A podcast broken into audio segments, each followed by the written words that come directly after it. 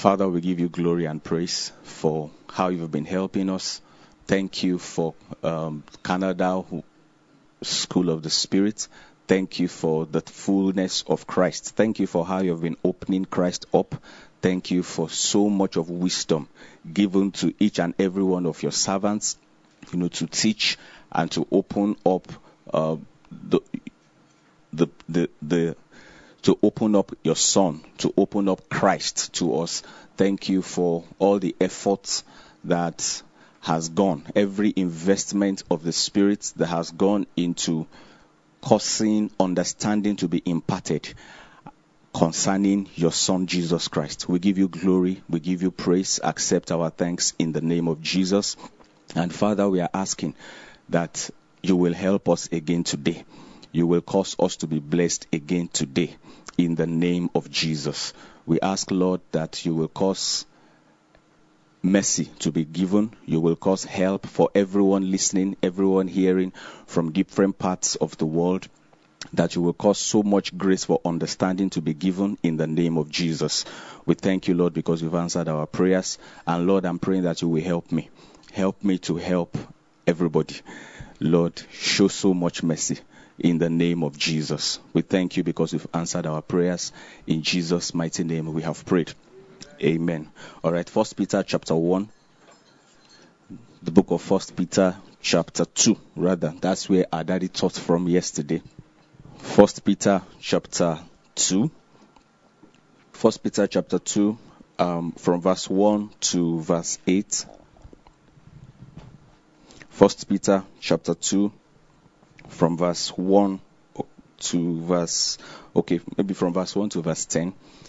Um, it says, Wherefore laying aside all malice and all guile, and hypocrisies and envies and all evil speakings, as newborn babes, desire the sincere milk of the word, that you may grow thereby. If so be you have tasted that the Lord is gracious, to whom coming as unto a living stone, disallowed indeed of men, but chosen of God and precious.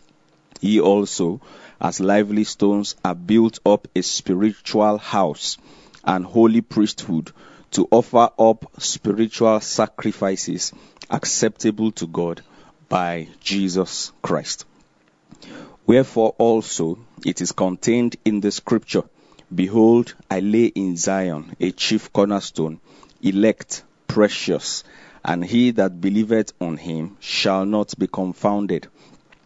Unto you therefore which believe he is precious, but unto them which be disobedient, the stone which the builders disallowed, the same is made the head of the corner, and a stone of stumbling, and a rock of offense, even to them which stumble at the word, being disobedient, whereunto also they were appointed.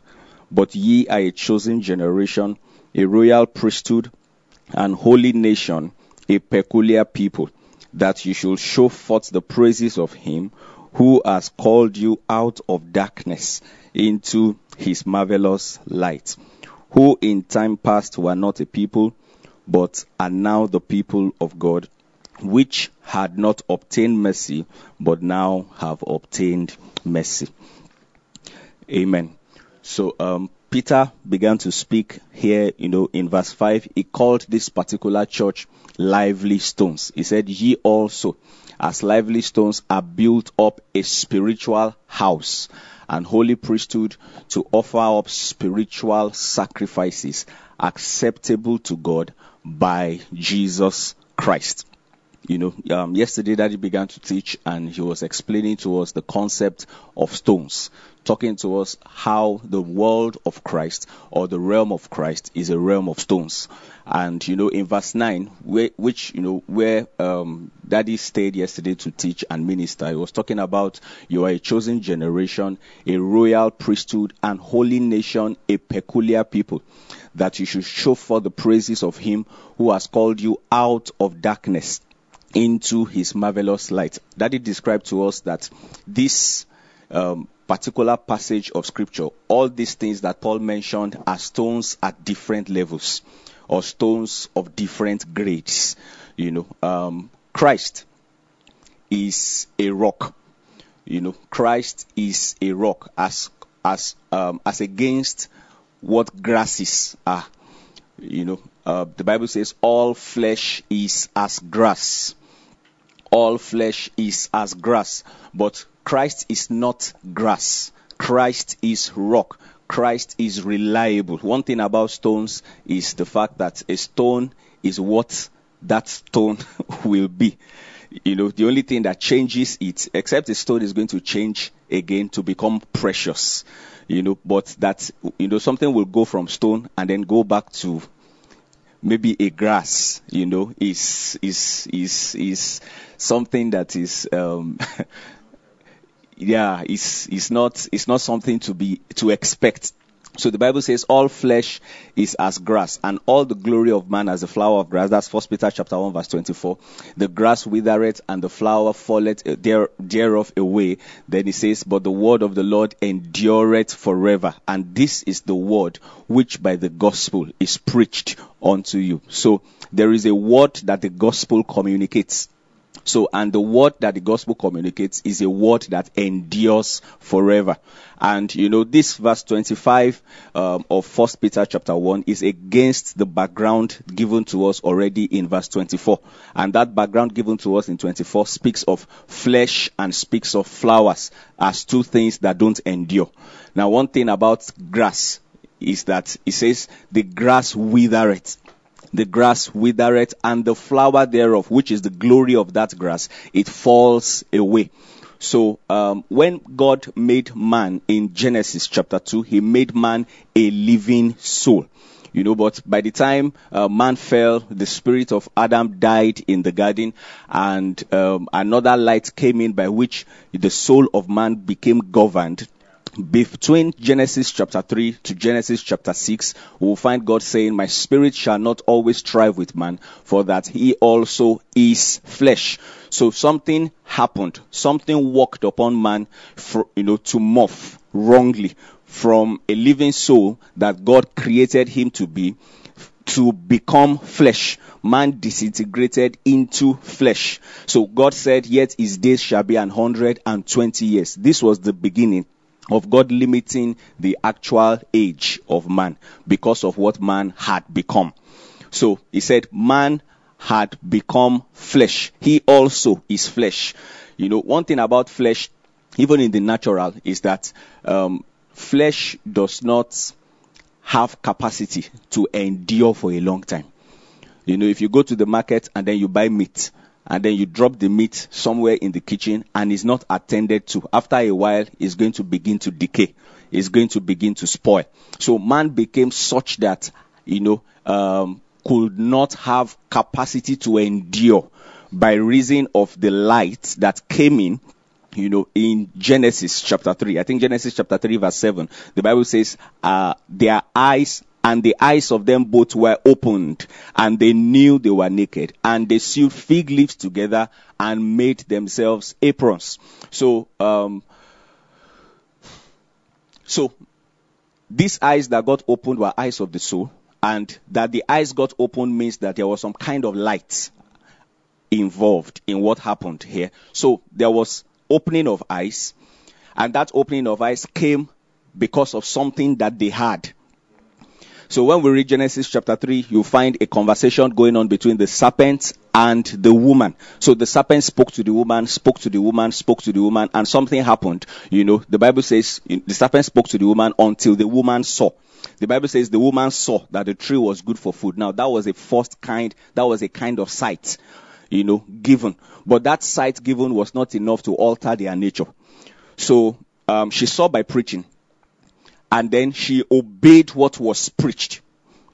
And when she took of that particular tree, and then herself and her husband ate, the Bible says, and their eyes were opened. Now, these eyes in verse 7 that got opened was what ended up altering their nature at the end of the day. You know, there was some kind of light. They walked with that light. They obeyed that light and then they got altered in their persons. So, um, so this light came in and they obeyed that particular light And we give God thanks for help, God helped Adam. Adam didn't consistently, Adam didn't continue to walk by these lights, you know, because God came in later and then God took the fig leaves away and then covered them with, you know, skins of animal. But Cain took that light and walked with it to the very end. Praise God. So Cain took that light, walked with it to the very end, and we saw at the end of the day what happened to Cain. You know, I, I, there's something I used to say. I said Adam left God's presence. No, Adam was driven out of God's presence. God drove Adam out of the Garden of Eden, but Cain left God's presence.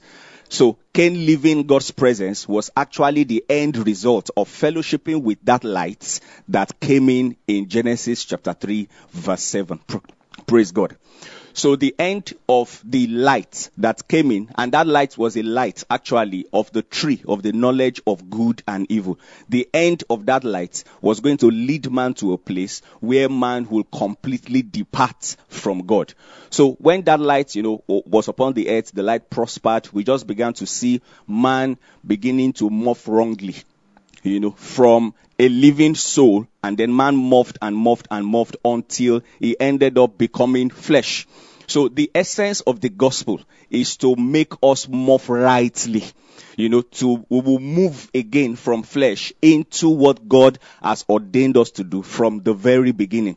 So when Christ is preached, you know, um, our spirit is quickened, and you know, when we get born again, our spirit is quickened. Now, our soul needs to now hear the gospel of Christ for that state called flesh to get worked upon. You know, Daddy was talking about it yesterday that um, the first commandment that a soul is given is the commandment to obey faith. So the preaching of Christ actually is the preaching of faith. Romans chapter 1. Romans chapter 1 uh, verse 16 and verse 17. Paul said, For I am not ashamed of the gospel of Christ, for it is the power of God unto salvation to everyone that believeth, to the Jew first and also to the Greek. So Paul said, I am not ashamed of the gospel of Christ because it is the power of God unto salvation. Now, to everyone that believeth, not to unbelievers, is to everyone that believeth, because everyone who believes, who is quickened in their spirits, still have another salvation that they are expected to encounter. You know, everyone who is quickened in their spirit have another salvation that they are expected to partake of. Now, this salvation is a salvation that stops their journey of decay. This salvation is a salvation that arrests the process of perishing. This salvation is a process, you know, is a salvation that actually, you know, causes the soul to stop from descending further from flesh into something worse than just being flesh. So um, it says, I'm not ashamed of the gospel of Christ, for it is the power of God unto salvation to everyone that believeth, to the Jew first and also to the Greek. So verse 17 now says, For therein, that is inside this gospel, is the righteousness of God revealed from faith to faith. As it is written, the just shall live by faith. So what makes the gospel of Christ the power of God is what is contained inside it. And what is contained inside it is the righteousness of God that is revealed from one level of faith to another level of faith. So when we hear the righteousness of God in Christ, faith is visiting us.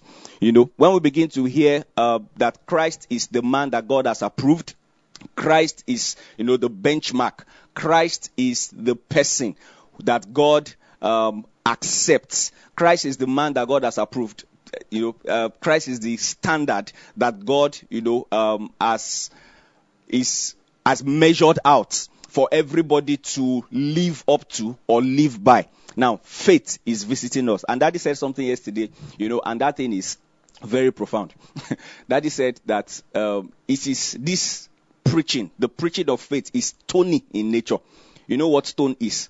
You know, I remember a particular wrestler uh, that his name was Stone Cold. So when you see Stone Cold, you know that there's no mercy. You know, he can't spare anybody. So the same way, there's a way this message looks like it does not have a human face. You know, a whole lot is happening to you in the natural. A whole lot is happening, a whole lot is happening, you know, and then somebody will say, ah, so, uh, what are you, let's try, let this gospel address all these other things. But no, the gospel is saying no. It's not your situation we want to change. It's you, go, go, that we are after. You know, so they, they call it the power of God unto salvation. It's not the power of God unto financial breakthrough. You know, I remember going to a particular church. I remember going to a particular church to be this time. Somebody just came and spoke to me. He said um, that when you meet somebody who has not eaten, for example, Pastor Mike, there are so many people who are hungry and all of that. That what do you what do you do? That we believe there are some people who don't have enough money and there is a way you preach to them.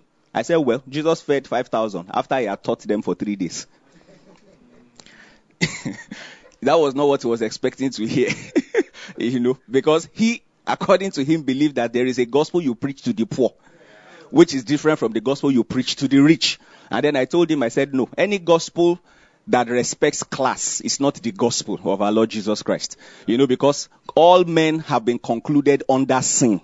Every man either is rich or is poor, either is high or is low, they all have the same problem. and the God's solution to that problem is actually the gospel of our Lord Jesus Christ. So the same way it will make sense to a poor man, it will also make sense to a rich man. So he says, I am not ashamed of the gospel of Christ because it is the power of God unto salvation to everyone that believeth. To the Jew first and also to the Greek. So this gospel, you know, um, is powerful. This gospel has enough power within it to arrest decay in our souls. This gospel has enough power within it to stop our journey into, you know, somebody can be thinking, okay, okay flesh, but I'm born again. I speak with tongues. You know, yes, you can speak. It's possible for a man to speak in tongues, and then it's still flesh. You know, Joel chapter 2, it says, I will pour out my spirit upon all flesh. Your sons and daughters shall prophesy. So flesh can prophesy.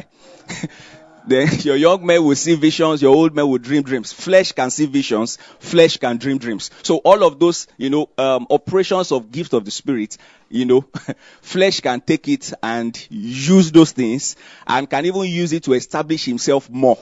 You know, when we read the Corinthian church, for example, Paul was writing to them, talking to them about the fact that they are carnal you know, but they had gifts in abundance, you know, um, operating in their midst. So what God actually wants to do is God wants us to change. God wants to turn man. So when God wants to turn or when God wants to change us, you know, he brings Christ to us. He measures out a standard to us. And you see that cycle that happened in Genesis also has to happen again for that alteration to take place. And what was that cycle? Eve had a preacher. Eve had a preacher. You know, Satan is a preacher, but he's the one that sows hatred in the hearts of people against preachers. but he himself is a preacher. you know, he himself is a preacher. So Eve had a preacher and the woman had a kind of understanding that visited her by reason of preaching. So just the same way, you know, we come around and then when Christ is taught, there's a first understanding that visits us. Now that understanding is good. You know, mommy will always say that when our eyes are opened, when we see things that we have not seen before, we should go ahead and obey it for the cycle of that light to run its full course. Every light God sends is for the purpose of altering our nature.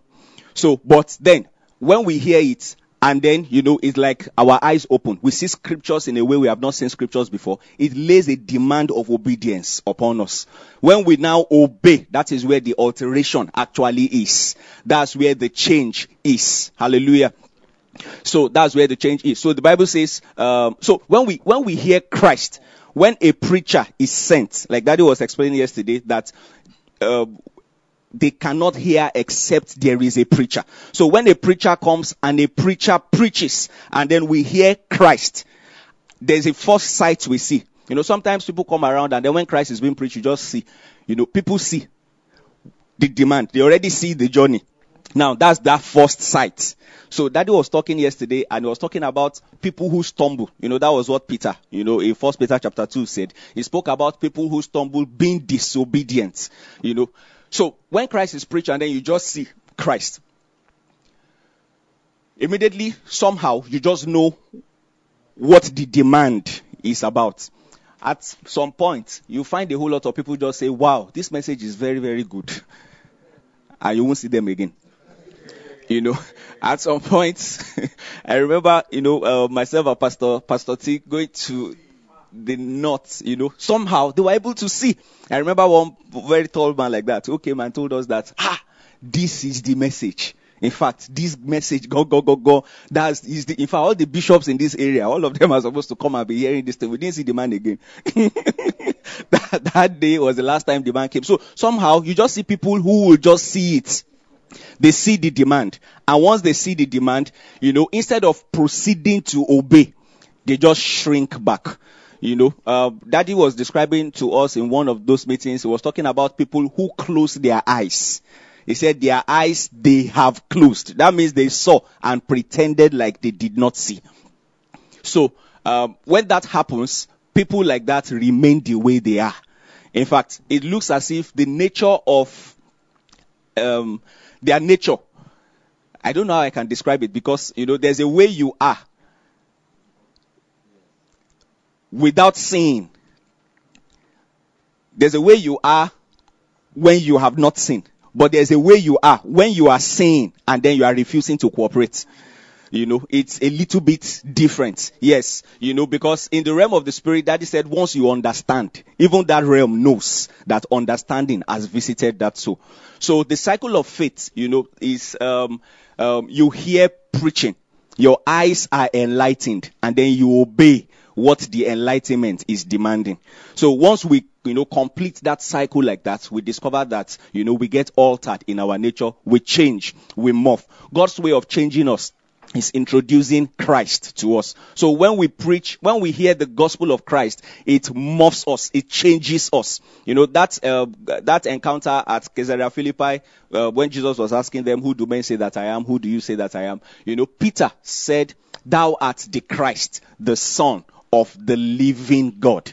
And then Jesus looked at him and said, Blessed art thou, Simon Barjona, for flesh and blood has not revealed it unto thee, but my Father which is in heaven. So the blessing there was a conversion of nature from Simon to Peter. Simon is grass, that's flesh, and then Peter is rock. That is, you know, something sturdy, something reliable. And Jesus made a statement. He said, upon this rock, that is upon the revelation of myself as Christ, the Son of the living God.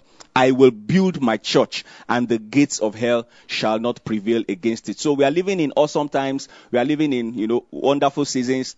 You know, um, when you get, many times I used to think that when you get born again, that's the beginning of the journey. You know, but now I'm learning more. I discovered that actually when you got born again, they quickened you.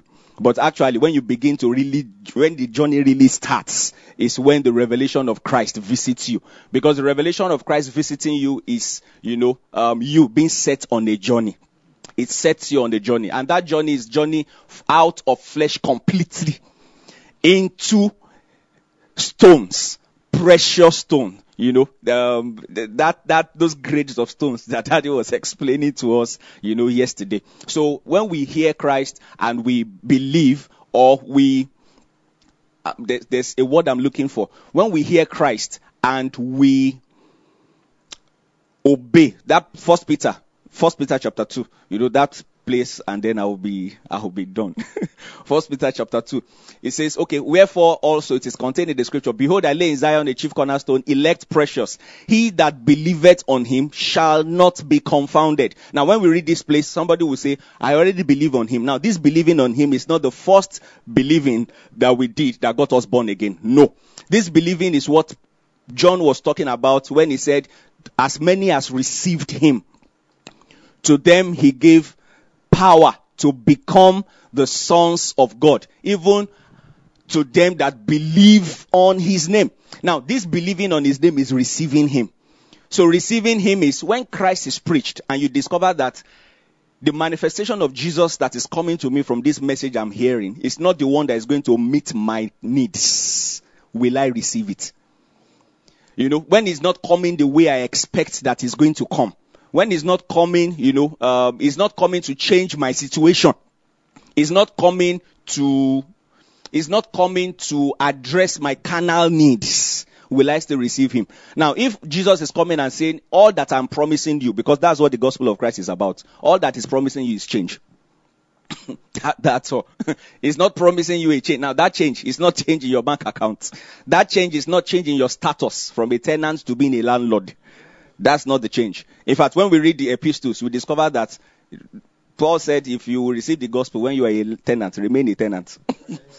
if you had the gospel when you are a slave, remain a slave. So the gospel is not holding the promise of moving you from one state in the natural to a better state in the natural. So the testimony at the end of the day is not that when I started hearing this gospel, I was a tenant. Right now, this gospel has made me a landlord. Now, that's not the gospel. That's not the testimony that follows the gospel of Christ. The testimony that follows the gospel of Christ is a complete change of nature.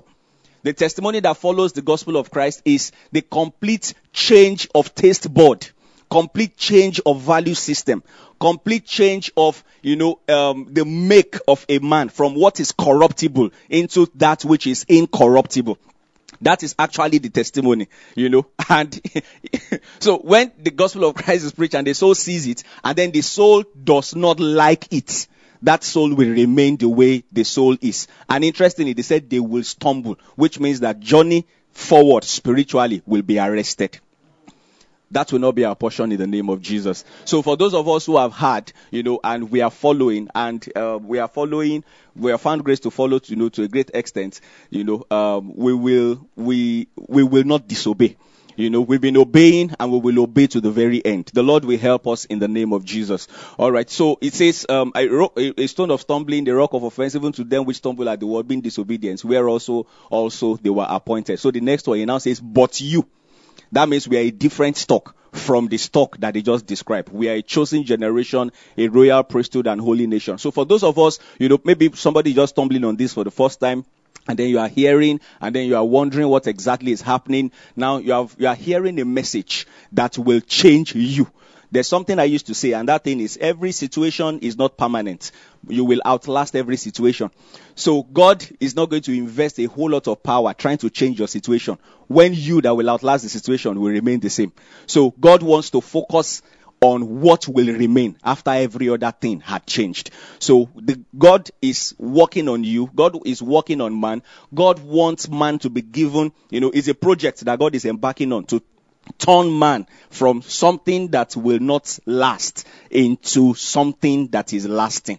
And how well we journey into the incorruptible dimension of God is hanging on how well we are doing Christ. You know, it's hanging on how well we are doing Christ. Because, you know, Daddy, uh, during crossover night when Daddy was teaching, you know, I came to an understanding that Christ is the Son of the living God. So what will bring us into that terrain of the everlasting life of God is for us to do Christ well. You know, they said Christ, the gospel of Christ is the command, It's after the commandment of the everlasting God. So God wants to make us everlasting. But first, He has to, you know, introduce to us Christ. You know, um, He has to introduce that cause to us to help us to morph and change from a nature that is decaying, a nature that is corruptible, into a nature that is sturdy, reliable, like a rock. The Lord will help us in Jesus' name.